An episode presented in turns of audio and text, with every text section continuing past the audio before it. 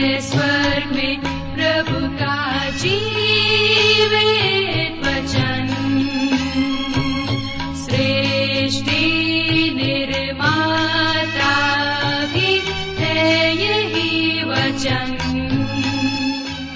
नमस्कार श्रोताओ, बाइबल अध्ययन कार्यक्रम सत्य वचन में आप सभी का हार्दिक अभिनंदन करते हैं।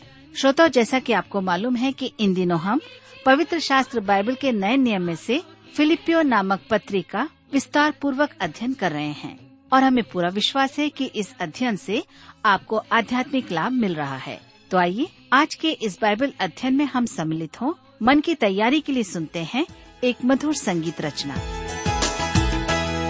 तूने बनाई धरती आसमां, अपने एक शब्द द्वारा तूने सजाई है चारों दिशा। अपने सामर्थ्य के द्वारा तूने बनाई धरती आसमान अपने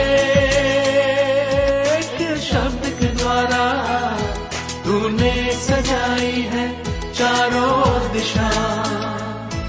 अपने के द्वारा। क्या है इंसान जो तू उसे याद करे? क्या है इंसान जो तू उसे प्यार करे?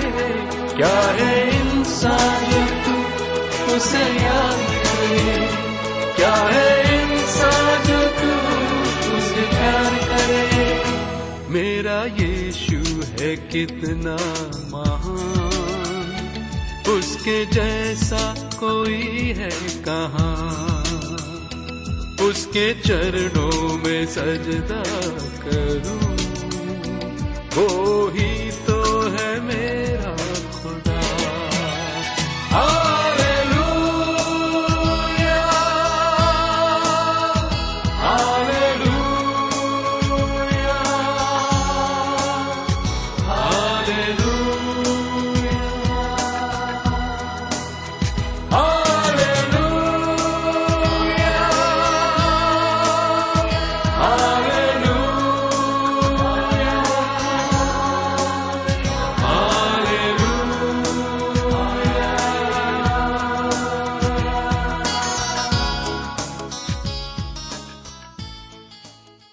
प्रिय मित्र प्रविष्य के पवित्र और मधुर नाम में आप सबको मेरा नमस्कार।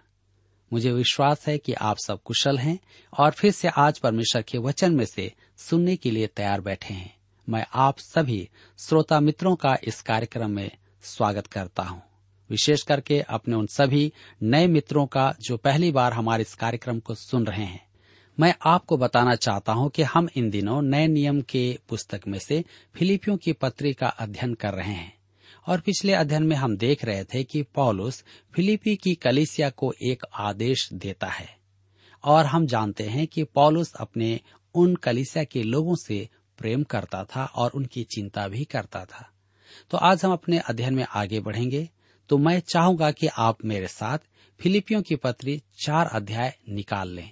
फिलिपियों की पत्री चार अध्याय, उसके चार पद में आज हम पढ़ेंगे, जहाँ पर लिखा हुआ है प्रभु में सदा आनंदित रहो। मैं फिर कहता हूँ, आनंदित रहो। ध्यान दीजिए कि यह एक मसीही विश्वासी के लिए आज्ञा है। प्रभु में सदा आनंदित रहो। दिन कैसा भी हो, दिन हो या रात, कठिनाइयाँ हो या आसानी, परेशानियाँ हो या परीक्षाएँ हो, या यात्रा सुगम हो या न हो, हमें आनंद करने की आज्ञा दी गई है। यदि हम सुनने से चूक गए हो तो वह फिर कहता है, आनंदित रहो। आनंद वह भाव है जिसे हम स्वयं उत्पन्न नहीं कर सकते। यह पवित्र आत्मा का फल है। मेरे प्रियो, यदि विश्वासी में आनंद नहीं तो उसके मसीही जीवन में सामर्थ्य नहीं होगा। जो विश्वासी प्रभु के आनंद का अनुभव न कर पाए, उसके जीवन में सामर्थ्य नहीं होगा। यरूशलेम के शहर पनाह का पुनरुद्वार करने के बाद नेहमिया ने जल द्वार पर एक मंच बनवाया, जिस पर चढ़कर नेहमिया ने सुबह से दोपहर तक धर्मशास्त्र से वचन पढ़कर सुनाया। वे लोग बेबीलोन की बंधुआई से लौटकर आए थे। उनमें से अधिकांश ने परमेश्वर का वचन कभी नहीं सुना था। वे सुनकर भाव विभोर हो गए थे। वे रोने और विलाप करने लगे थे। अतः नेहमिया ने कहा, रोना नहीं यह एक महान दिन है। तुम्हें सांसारिक आशीषों में सहभागी होना है। परमेश्वर ने तुम्हें आशीष दी है और वह चाहता है कि तुम उसका आनंद लो। यह तुम्हारा बल है, तुम्हारा सामर्थ है। सामर्थ्य और आनंद के बिना आप मसीह विश्वासी नहीं हो सकते। यह ऊर्जा का स्रोत है, आनंद सामर्थ्य का स्रोत है। मेरे प्रियो, मैं इसका उदाहरण देना चाहता हूँ, क्योंकि संसार ने इसे अपनाया है। संसार ने तो इसे दिखावा बना दिया है। एक सफल व्यापारी प्रसन्न चित्त मनुष्य है। क्या आपने कभी किसी दुकानदार को सामान देते समय रोते हुए देखा है? कदापि नहीं। वह मुस्कुराते हुए उस सामान की प्रशंसा करता है। यदि सेल्समैन रोते रोते घर घर जाकर सामान बेचे तो वह कैसे सफल होगा। हमारे यहाँ एक सेल्समैन हर सप्ताह आता है। एक बार जब वह आया तो मेरी पत्नी घर पर नहीं थी। मैंने उसे आते देख सोचा कि मुझे अपना काम छोड़कर उसकी बातें सुनना होगा। अतः मैंने उसे अनदेखा किया, परंतु वह घंटी बजाता ही रहा और अंत में मैं उठकर बाहर गया।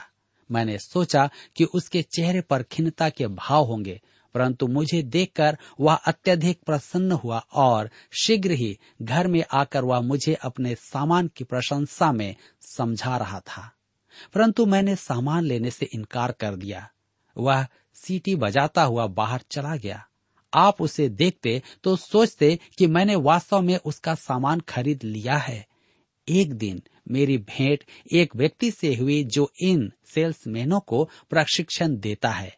मैंने उसे अपने इस अनुभव के बारे में बताया। उसने मुझे बताया कि इन लोगों को आनंद, प्रदर्शन का प्रशिक्षण दिया जाता है। मेरे प्रियो, मैं नहीं जानता कि वह सेल्समैन वास्तव में खुश था या नहीं, परंतु परमेश्वर की संतान में सच्चा आनंद होना चाहिए। प्रभु का आनंद उसका जीवन है। संसार आनंद उत्पन्न करने के लिए बहुत पैसा खर्च करता है। हास्य कलाकार करोड़पति हैं, क्योंकि वे आपको हंसाते हैं। लोग उन्हें सुनने के लिए पैसा बहाते हैं। क्यों? क्योंकि वे हंसना चाहते हैं। वे जीवन में थोड़ा आनंद उठाना चाहते हैं। यदि परमेश्वर की संतान चेहरे पर दुख के भाव और इस संसार के प्रति ऐसा दृष्टिकोण रखे, जो वास्तविकता को न देखे तो वे अपने जीवन में सामर्थ्य से रहित ही रहेंगे। प्रभु में सदा आनंदित रहो। मैं फिर कहता हूँ, आनंदित रहो। संसार में आनंद प्राप्त करने की विधि अलग है। वे उसे खुशी का समय कहते हैं। वे घंटे दो घंटे मधुशाला में बैठकर शराब पीते हैं और मन को समझाते हैं कि इससे वे जीवन की परेशानियों पर विजयी होंगे। उन्हें कुछ तो आनंद मिलेगा। मैंने ऐसे लोगों को देखा है, वहाँ जाते समय वे आनंदित नहीं दिखते हैं, और जब वहाँ से बाहर आते हैं, तब भी वे आनंदित दिखाई नहीं देते हैं। परंतु उनका समय, खुशी का समय था। बहुत लोग इसी प्रकार अपने जीवन की कमियों को पूरा करने का प्रयास करते हैं। मेरे विचार में, आराधना में भी खुशी का समय होना चाहिए कि श्रीमती अफवाह ने कुछ सुना और वह अब कलिसिया में उसका प्रसारण करने आ रही है। क्या यह उचित नहीं होगा कि उन्हें काफ़ी पिलाई जाए और उनके चित्त को शांत किया जाए कि वे प्रभु में आनंदित हो और अफवाह फैलाना छोड़ दे? एक सेवक जो किसी बात से अप्रसन्न है, उन्हें कोई बात अच्छी नहीं लगी। वह आग उगल रहे हैं। क्या उन्हें भी इस खुशी के कक्ष में ले जाकर शांत करना अच्छा नहीं कि वह उपदेश सुनने का आनंद ले। शैतान ने विश्वासियों को आश्वस्त कर दिया है कि आराधना नीरस है, परंतु मेरे विचार में वे आराधना में आनंद ले सकते हैं। जी हाँ मेरे विचार में आराधना आनंद का समय और सामर्थ का स्थान होना चाहिए। प्रार्थना सभाओं को कभी कभी सामर्थ का समय भी कहते हैं। यह अच्छी बात है। हमें सामर्थ के स्रोत आनंद में लौटना है। प्रार्थना सभाओं में हमें परमेश्वर से कुछ भी मांगने से पहले प्रार्थना करना है कि वह हमें आनंद प्रदान करे। शैतान हमसे आनंद छीन लेना चाहता है, क्योंकि वह हमारे सामर्थ की स्रोत है। प्रार्थना सामर्थ का भेद है। फिलिपियों की पत्र चार अध्याय के पाँच पद में लिखा है तुम्हारी कोमलता सब मनुष्यों पर प्रकट हो, प्रभु निकट है। मुझे यह बहुत अच्छा लगता है। हमें कोमल होना है। धर्मांध्य नहीं, हमारा विश्वास निसंदेह गहरा हो, परंतु हम बात बात में धर्म के अंधे न बने। हमें सबसे मुख्य बात मसीह यीशु पर ध्यान केंद्रित करना है। यदि हमें मन बहलाने के लिए कुछ करना है तो हम मसीह की चर्चा करें। तुम्हारी कोमलता सब मनुष्यों पर प्रकट हो। प्रभु निकट है। पॉलुस के विचार में प्रभु का फिर से आना निकट था। वह महाक्लेश में रहने की आशा में नहीं था। वह कहता है कि प्रभु निकट है, अर्थात यह अति अद्भुत बात है। फिलिपियों की पत्री चार के छह पद में लिखा है, किसी भी बात की चिंता मत करो, परंतु हर एक बात में तुम्हारे निवेदन प्रार्थना और विनती के द्वारा धन्यवाद के साथ परमेश्वर के सम्मुख उपस्थित किए जाएँ। किसी भी बात की चिंता मत करो। यहाँ पॉलुस दो बातों पर बल दे रहा है। किसी भी बात, हर एक बात, अतः मैं इसे यूँ समझाता हूँ। किसी भी बात की चिंता मत करो। हर बात के लिए प्रार्थना करो। प्रार्थना सामर्थ का भेद है। किसी भी बात की चिंता मत करो। पद चार में पॉलुस हमें आदेश देता है, आनंदित रहो। यहाँ एक और आदेश है, किसी भी बात की चिंता मत करो, हर बात के लिए प्रार्थना करो। किसी भी बात की चिंता मत करो, क्या इसका अर्थ यह है कि हम सत्य का सामना न करें? क्या हम यह मान ले कि पाप एक सत्य नहीं है, रोग एक सत्य नहीं है, समस्याएँ यथार्थ नहीं है? क्या हमें इनकी चिंता नहीं करना है? नहीं। पॉलुस कहता है कि हमें इनकी चिंता नहीं करना है। हमें इन सब बातों के लिए प्रार्थना करना है। मैं स्वीकार करता हूँ कि मैं इस आदेश का पालन नहीं करता हूँ, क्योंकि मैं चिंता करता हूँ, जैसे मेरे भाई भी चिंता करते हैं। हमें चिंता नहीं करने का कारण है कि हमें प्रार्थना करना है। अर्थात हमें जीवन की हर एक बात के लिए परमेश्वर से प्रार्थना करना है। एक महिला ने डॉक्टर काम्बल मार्गन से पूछा, क्या हमें छोटी छोटी बात के लिए परमेश्वर से प्रार्थना करना चाहिए? डॉक्टर मॉर्गन ने कहा, क्या आप जीवन की कोई ऐसी बात सोच सकती हैं जो परमेश्वर के लिए बड़ी बात हो, जिसे हम बड़ी समस्या समझते हैं? वह परमेश्वर के सामने कुछ भी नहीं है। परमेश्वर चाहता है कि हम अपनी छोटी सी छोटी बात भी उसे बता दें। हम विश्वासियों को एक अभ्यास बना लेना है कि प्रार्थना में सब कुछ उसके सामने रख दें। कुछ भी ना बचे। मैं यात्रा करते समय कई बार अपनी सारी बातों को परमेश्वर से कह देता हूँ। और मुझे अच्छा लगता है, क्योंकि हमें हर बात के लिए प्रार्थना करना है, हमें सीखना है। मैं पॉलुस के इसी आदेश का, जो हर बात में प्रार्थना करो के संदर्भ में फेनेलिन मध्य युग के एक योगी की चेतावनी आपको पढ़कर सुनाता हूँ। लिखा है, परमेश्वर को अपने मन की हर एक बात बता दो, जैसे कि कोई अपने घनिष्ठ मित्र को अपने मन की सुख दुख सुनाता है। उसे अपने कष्ट सुनाओ कि वह आपको सांत्वना दे। उसे अपनी खुशियाँ सुनाओ कि वह आपको विनम्र बनाए। उसे अपनी लालसाएँ बताओ कि वह उनका शोधन करे। उसे अपनी घृणा बता दो कि वह आपको उन पर विजयी बनाए। उससे अपनी परीक्षाओं का उल्लेख करो कि वह उनसे आपकी रक्षा करे। उसे अपने दिल की चोटों का वर्णन करो कि वह उन्हें चंगा करे। भलाई के प्रति आपकी उदासीनता, बुराई के भ्रष्ट विचार, आपकी अस्थिरता भी उसे बता दें। उसे बता दो कि आपका स्वार्थ कैसे आपको किसी के प्रति अन्यायी बनाता है। निस्सारता कैसे आपको अनिष्ट बनाती है। घमंड कैसे आपको छलिया बनाता है। आदि सब कुछ उसे आप बता दें। मेरे प्रियो, यदि आप इस प्रकार अपनी सब दुर्बलताएँ, आवश्यकताएँ, समस्याएँ बता दें तो आपके पास कहने के लिए कमी न होगी। आपके विषय का अंत नहीं होगा। वह लगातार नया होता रहेगा। जिन मनुष्यों में आपस में छिपाने के लिए कुछ नहीं है, उन्हें चर्चा विषयों की कमी नहीं होती है। वे शब्दों को चुनकर उपयोग नहीं करते क्योंकि छिपाने के लिए उनके पास कुछ नहीं है और न ही वे चर्चा विषयों की खोज करते हैं। वे दिल खोलकर बात करते हैं, वे जो सोचते हैं कह देते हैं। धन्य है वे जो परमेश्वर के साथ ऐसा घनिष्ठ, आबाधित वार्तालाप करते हैं। इस संदर्भ को मैंने वर्षों अपनी बाइबल में रखा और अब भी कभी कभी पढ़ता रहता हूँ। आप शायद सोच रहे होंगे कि मैं अति धर्मी सुनाई देता हूँ, जब मैं गवाही देता हूँ कि मैं प्रार्थना में प्रभु के समक्ष अपने बोझ डाल देता हूँ, मैं स्वीकार करता हूँ कि जब मैं अपनी हर एक बात उससे कह देता हूँ, तब प्रार्थना के बाद अपने बोझ फिर से उठा लेता हूँ। यही तो मेरी भी समस्या है। प्रभु चाहता है कि हम उस पर भरोसा रखें कि किसी भी बात की चिंता न करें और हर एक बात के लिए प्रार्थना करें। काश मैं आपसे कह पाता कि मैं पेड़ पर बैठी एक चिड़िया के समान स्वतंत्र हूँ, शहद इकट्ठा करती मधुमक्खियों के समान स्वतंत्र हूँ। प्रभु चाहता है कि हम ऐसे ही बन जाएँ। एक चिड़िया आकर हमारे पेड़ में से फल खाती है। मैं सोचता हूँ कि यदि वह मेरे पेड़ से फल खाती तो उचित ही है, क्योंकि वह मुझे रात में गीत सुनाती है। परंतु मेरे विचार में मैं उसका गीत सुनू या न सुनू, उसे इसकी चिंता नहीं है।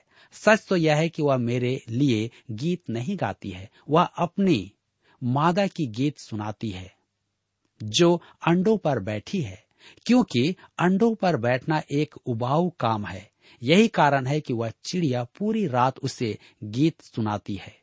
एक रात दो बजे मेरी नींद खुली और मैंने सुना, ओह, वह अपनी मादा को कैसे गीत सुना रही थी।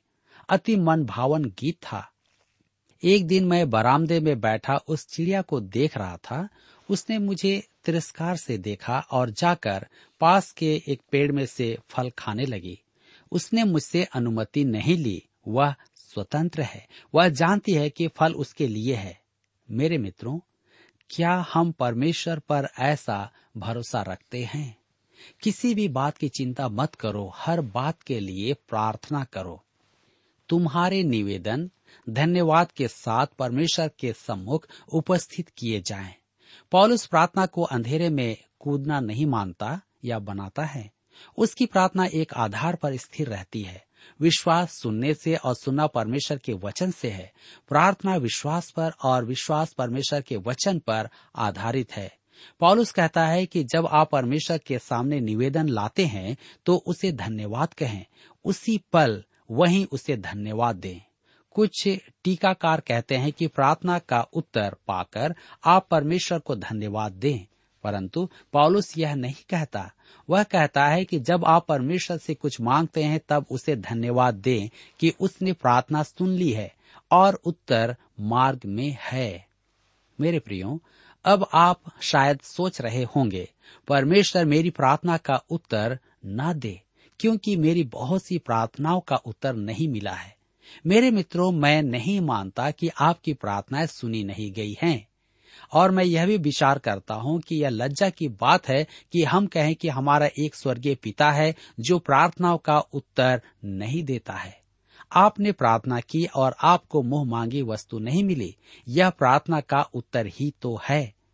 मैं एक घरेलू उदाहरण देकर आपको समझाता हूँ। मेरे एक मित्र हैं जिसने कहा कि उनके पिता विश्वासी नहीं थे, परंतु वह एक अच्छे व्यक्ति थे, एक पिता थे।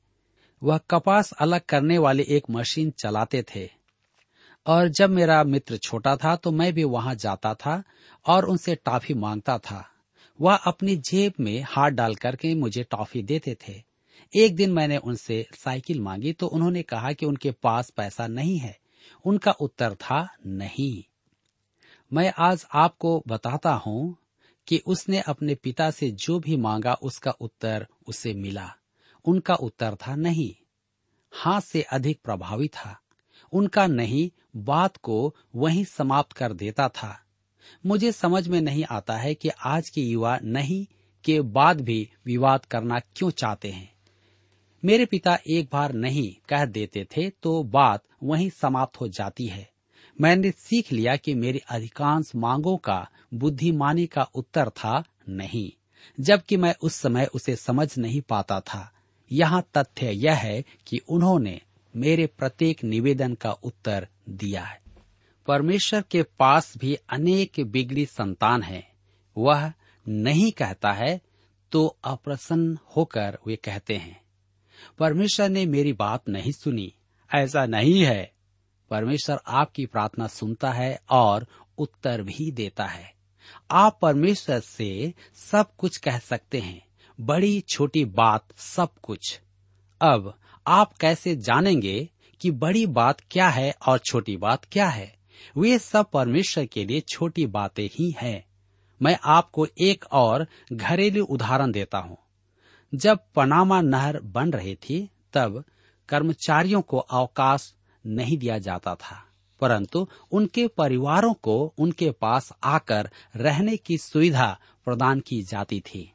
एक इंजीनियर के साथ उसकी पत्नी और छोटा बच्चा वहाँ रहते थे। अब वहाँ मलेरिया का भय था, इसलिए उन्हें एक शिकारे में रहने को कहा गया। एक दिन वह इंजीनियर अपने नक्शे फैलाकर उनका अध्ययन कर रहा था और उसका बच्चा वहीं अपनी खिलौने की कार के साथ खेल रहा था। अचानक ही वह बच्चा रोने लगा, क्योंकि उसकी गाड़ी का पहिया निकल गया था। उसने कोशिशें तो बहुत की, परंतु वह उसे सुधार नहीं पाया। अब, क्या वह पिता उसे कमरे से बाहर भगा देगा, या उसकी माँ से कहेगा कि उसे वहाँ से निकाल ले जाए? क्योंकि वह उसके काम में बाधा डाल रहा था। जी नहीं। उसने अपने नक्शे एक ओर किए और उस बालक से पूछा कि समस्या क्या है? उस बच्चे ने एक हाथ में अपनी गाड़ी और दूसरे हाथ में उसका पहिया पकड़ा हुआ था। पिता ने उसे तुरंत सुधार दिया और उसे दे दिया। वह खुशी खुशी खेलने लगा। वह एक अच्छा पिता था। मेरे मित्रों, यह पिता परमेश्वर ही है जिसने पिता के मन में वह अनुकंपा स्थापित की है, क्योंकि वह स्वयं एक दयालु पिता है। इसी प्रकार आपकी जीवन गाड़ी का पहिया निकल जाता है तो आपको वह एक असंभव काम दिखाई पड़ता है। परंतु परमेश्वर आपकी पुकार को सुनकर उत्तर देता है। यदि वह कहता है नहीं तो वह आपके लिए लाभकारी है। कई बार लोग अपने सांसारिक पिता को खो देते हैं और उनकी मृत्यु के पश्चात वे अकेलेपन को महसूस करते हैं। अनेक वर्ष बिना परमेश्वर के वे रहते हैं और अंत में वे जान जाते हैं कि उनका एक पिता है जो स्वर्गीय पिता है। मेरे प्रियो हमने इस बात से सीखा है कि उसके पास अपने निवेदन लेकर हम जा सकते हैं और वह सुनेगा। और जैसा मेरा सांसारिक पिता सुनता था, परंतु उससे भी अधिक बार वह हमें उत्तर देता है। सेवा की अपनी युवावस्था में मैं एक महत्वपूर्ण एवं प्रसिद्ध कलिसिया में प्रचार करने के लिए गया। उन्होंने मुझे नियुक्ति के लिए जांचने हेतु बुलवाया था। उस रविवार दो आराधनाओं में प्रचार करने के पश्चात मुझे नियुक्ति के लिए बुलाया गया। परंतु कुछ समय बाद उन्होंने फ़ोन करके मुझसे कहा कि कलिसिया को मेरी आवश्यकता नहीं थी।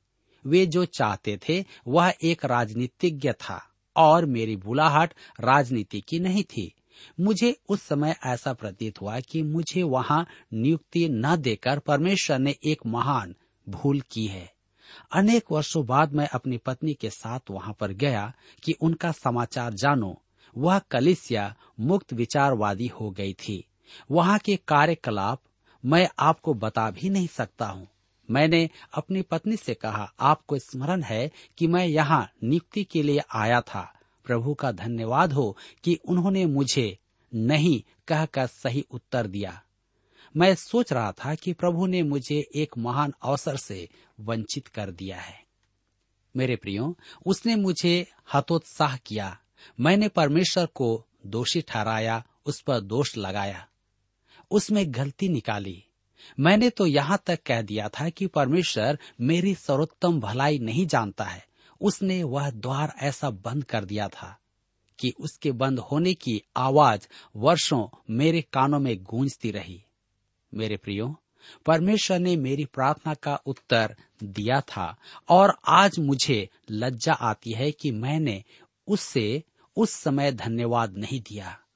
अतः आपके लिए मेरा परामर्श है, यह कहने की अपेक्षा कि परमेश्वर ने आपकी प्रार्थना का उत्तर नहीं दिया, आप कहें, मेरे स्वर्गीय पिता ने मेरी प्रार्थना सुनी और कहा, नहीं, जो सही उत्तर था हमें धन्यवाद के साथ अपने निवेदन परमेश्वर के सम्मुख प्रार्थना में रखना चाहिए। जब आप ऐसा करेंगे, निश्चय ही परमेश्वर आपको आशीष प्रदान करेंगे। मेरे प्रियो, मैं नहीं जानता कि आप किस प्रकार परमेश्वर के उत्तर को लेते हैं हाँ में या नहीं में। आज हमने इस बात को जान लिया है कि हमें परमेश्वर की प्रार्थना का उत्तर किसी भी रूप में हो, स्वीकार करना है, क्योंकि वह जानता है कि हमें किस चीज़ की आवश्यकता है। आज यहाँ पर हमारे अध्ययन का समय समाप्त होता है, और मैं आशा करता हूँ कि आज के इस अध्ययन के द्वारा आपको अवश्य ही आत्मिक लाभ प्राप्त हुआ है। प्रभु आप सबको आशीष प्रदान करें।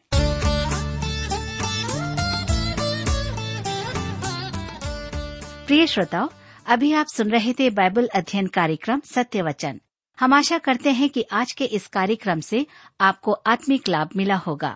यदि आप परमेश्वर के बारे में और अधिक जानना चाहते हैं तो हमारे पास नया नियम एवं पवित्र शास्त्र बाइबल उपलब्ध है। इन्हें प्राप्त करने के लिए आप हमें इस पते पर लिख सकते हैं। कार्यक्रम Satya Vachan T W R post box number चार तीन एक शून्य, नई दिल्ली एक एक शून्य शून्य एक नौ। पता एक बार फिर सुन लीजिए।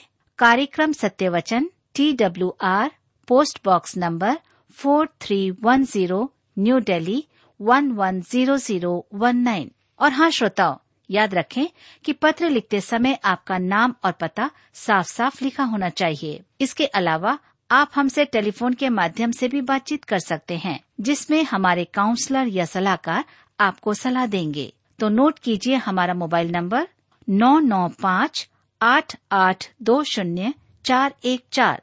याद रखें double nine five eight eight two zero four one four और हमारा दूसरा नंबर है zero nine six five one four double three three nine seven याद रहे, शून्य नौ छ पाँच एक चार तीन तीन तीन नौ सात।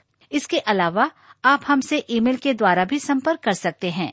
हमारा ईमेल आईडी है Hindi T T B at T W R dot I N Hindi T T B at T W R dot I N और अब इसी के साथ हमारे कार्यक्रम का समय यहीं पर समाप्त होता है। अगले कार्यक्रम में आपसे फिर मुलाकात होगी। तब तक के लिए हमें आज्ञा दीजिए। नमस्कार। गाते जाओ मिलकर प्यारे यीशु के गुणगान। गाते जाओ मिलकर प्यारे यीशु के गुणगान। हो गाते जाओ मिलकर प्यारे यीशु के गुणगान। गाते जाओ मिलकर प्यारे यीशु के गुणगान। भजन करो सब उसके, वो है सबसे अधिक महान। भजन करो सब उसके, वो है सबसे अधिक महान। गाते जाओ मिलकर प्यारे यीशु के गुणगान। गाते जाओ मिलकर प्यारे यीशु के गुणगान। ओ, गाते जाओ मिलकर प्यारे यीशु के गुणगान। गाते जाओ मिलकर प्यारे यीशु के गुणगान।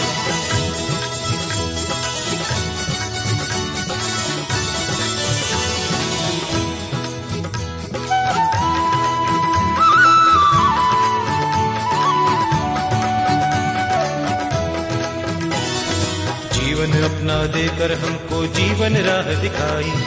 जीवन अपना देकर हमको जीवन राह दिखाई। शरण में उसने लेकर हमको पाप से मुक्ति दिलाई। शरण में उसने लेकर हमको पाप से मुक्ति दिलाई। ईशु राजा सबसे प्यारा हुआ है मेहरबान। ईशु राजा सबसे प्यारा हुआ है मेहरबान। गाते जाओ मिलकर प्यारे ईशु के गुणगान। गाते जाओ मिलकर प्यारे यीशु के गुणगान। हो गाते जाओ मिलकर प्यारे यीशु के गुणगान। गाते जाओ मिलकर प्यारे यीशु के गुणगान।